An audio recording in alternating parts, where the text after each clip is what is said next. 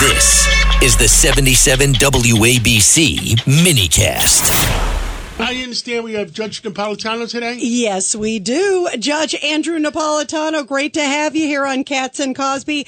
Judge, I can't wait to ask you about this new bombshell. It just came out on the Fani Willis case where she uh, may not have been truthful under oath. Remember, they said they didn't have a relationship until after she hired him in the Trump case down there in Georgia.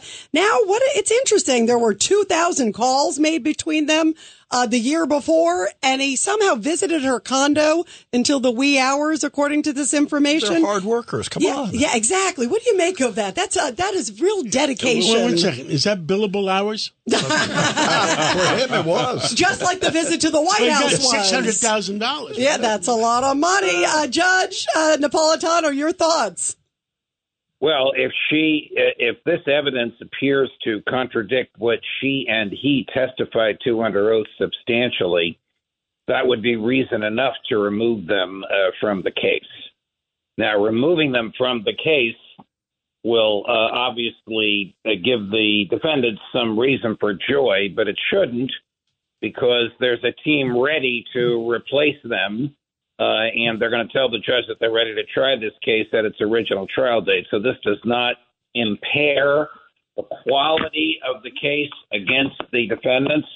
I wish it did because I happen to think the case against the defendants is is a poor one and shouldn't have been filed. This is not a RICO case, but that's what they use RICO for in Georgia. Uh, but I do believe that the judge will remove her.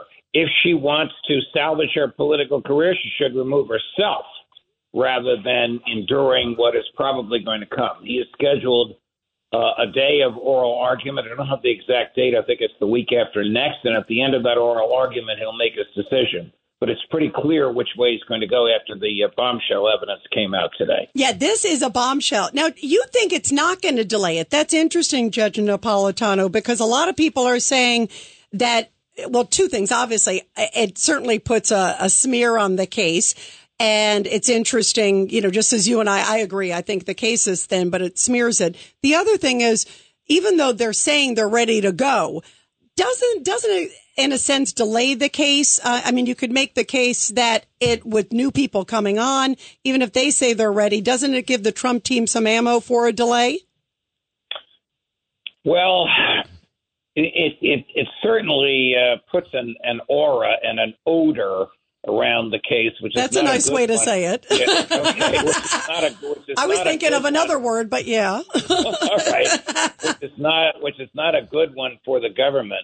But there's about six prosecutors uh, on the case. You're really only removing one because Ms. Willis is not one of the actual team. She is their boss. So in terms of the human beings in the courtroom, you're removing one, and that one is not a full-time prosecutor. So the person right behind him, I don't know the name of this person, is a full-time prosecutor that works for uh, Fani Willis that actually has more uh, experience prosecuting cases than Mr. Wade does. That's everybody, by the way. right. This might not be a very good thing. It is a PR victory for the defendants, but it might not be a very good thing for their actual criminal trial because they're going to be confronting someone who's tried a lot more criminal cases and done a lot more cross examination and has a lot more experience before a jury than Mr. Wade does. Where does this leave Fani Willis? I don't know. If there's evidence that this whole thing was orchestrated in order to fleece the state of money, she has a very serious criminal problem herself. But if the worst she that comes out of this is perjury, I don't think she'll be prosecuted for the perjury. But uh, I do think she could very well lose her license to practice law because of that perjury. The perjury of which I speak is her assertion under oath that her relationship with Mr. Wade, as irrelevant as that is to the quality of the case against Trump, she brought this on by hiring him, so it's in the case. Uh, let's go to Uh, the Judge person- Weinberg real quick. Judge, uh, good to talk to you again. Let me say that what troubles me most of all about this, which was a politically motivated case with a bad statute, it's a misuse of, of RICO, as you understand and I understand. And it. on But that we agree. But but the worst part of it is that this gentleman, Mr. Wade, went to the White House on two different occasions for eight hour stints, which he billed. What was he doing in the White House discussing this case? And if he wasn't discussing this case, what was he doing in the White House at all? It's absolutely ridiculous. It shows a politically motivated prosecution, which, by the way, it may not be basis to dismiss the case, but I would be arguing that if I was defense counsel. What say you? I think I think uh, that uh, defense counsel has every right to argue it to the uh, uh, to the jury. In fact, defense counsel should probably call Mr. Wade as a defense witness. Now, that's dangerous because they don't know what he's going to say. It is inconceivable that he went to the White House to discuss something other than the case because he billed the state for his time in the White House. Exactly right, right. right, exactly, Exactly right. right. right. If he went there to discuss Joe Biden's reelection campaign, uh, then he committed a crime uh, by billing uh, the state for time that was not spent on the case. So he- he's got a tough road to hoe uh, on this one. Governor Paterson? Uh, Your Honor, I don't know how many times I've seen this happen, and I'm just wondering if you are in the a public figure and you have some information that uh, doesn't place you in a good light, or you've committed a wrong, or you have, or you're uncomfortable talking about a conversation. The best thing to do is to talk about all of it. Don't allow for any uh, part of the, the conversation to be left out, because if you don't put a draw a circle around it, uh, your adversaries will find something you left out and and persecute you all over again. And that's what happened here. And I don't know who was advising them, but uh, I don't think it was a good idea to listen to them. Now, Governor, what you just said is an elegant and excellent lesson for first year law students about what to do when you're confronting a jury and you have damning information from your own client about himself.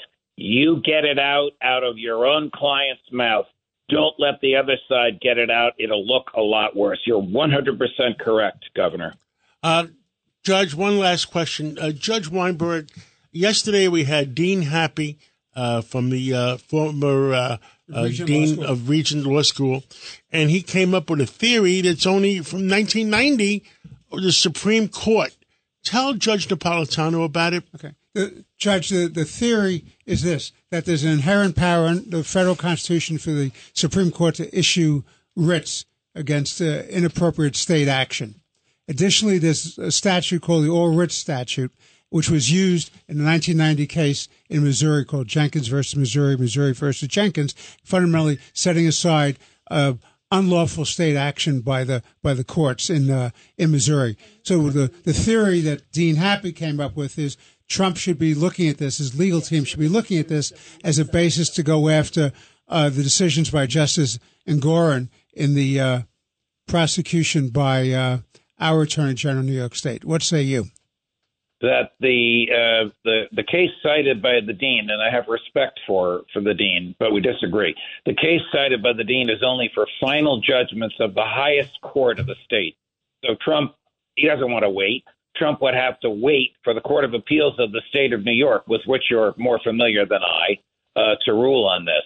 But the feds will not interfere with a state prosecution uh, under a statute called the Anti-Injunction Act which prohibits federal courts from interfering with state prosecutions until they finish, until it gets to the state court of last resort. Now, that Well, would uh, they're- they're in- in Well, they're looking for they're, something they're else. interfering with a presidential election. Right. So I, I, I'm hoping, I'm just hoping because I'm just a grocery man. I'm hoping that there's somebody just a humble, just a humble, just a humble, Humble college grad grocery dropout. I didn't graduate college, and uh, the fact that somebody high enough up there to say this is wrong. Well, Judge we're waiting. We're waiting for that person to say this is wrong, but it's too early in the game. What happened to Trump in Justice Engoron's courtroom is one of the greatest thefts by government in modern history, and it truly begs to be undone. Yep, absolutely. I think we all agree on that. Uh, thank you very much, Judge Andrew Napolitano. You know, I love these conversations so much. I wish I could hang out with you guys for the full hour. Anytime, Yeah, you gotta anytime come. you're here in We're the city, you're bring him welcome down to here join on, us. on a Friday, and he can have some Grimaldi's pizza while he's here. yeah, Fridays are the good days. Thank That's you. God bless you guys. Have a Thank great you. Thank you you. too,